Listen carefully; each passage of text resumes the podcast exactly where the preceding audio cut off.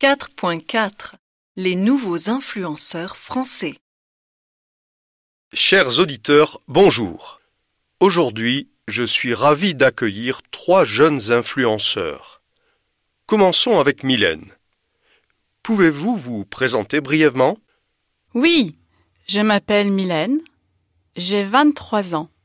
Je suis passionnée de mode et de maquillage et j'ai créé un blog l'été dernier. Qui sont vos lecteurs et que partagez-vous sur votre blog? Ce sont surtout des jeunes femmes de 16 à 25 ans. Je partage beaucoup de conseils. Par exemple, quels produits de beauté choisir, comment se maquiller? J'ai envie d'aider mes lectrices à se sentir plus jolies et mieux dans leur peau. Où trouvez-vous votre inspiration? Principalement dans la rue. Je me promène beaucoup. Je regarde, j'observe les gens, les couleurs, les magasins. Tout est source d'inspiration.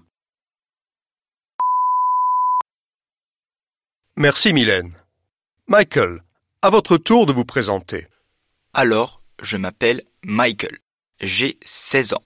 Je vais au lycée à Caen, en Normandie, et j'ai une chaîne de mode sur YouTube. Pourquoi vous êtes-vous lancé sur YouTube et que partagez-vous? Dans mon lycée, ce sont surtout les filles qui s'intéressent à la mode. Les garçons n'osent pas.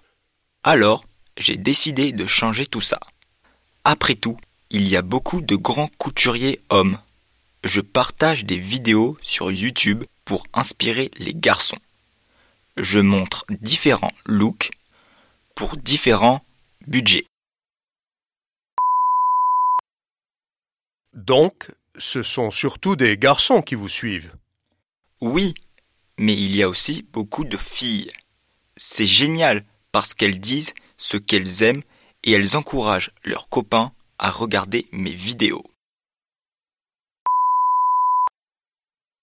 Merci Michael.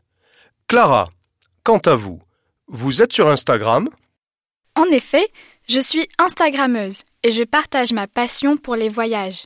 Que partagez-vous exactement? Dès que je visite un nouvel endroit, je partage des photos, des informations, mes réactions, mes coups de cœur. Comme Michael, vous êtes au lycée. Comment arrivez-vous à gérer votre temps entre Instagram et les études?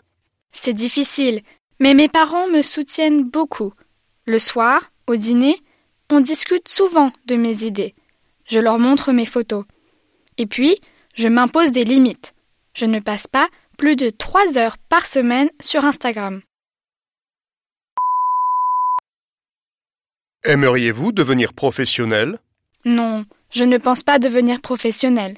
Après le bac, je voudrais faire des études de médecine, mais si je pouvais financer mes études grâce à ma passion et à Instagram, ce serait génial.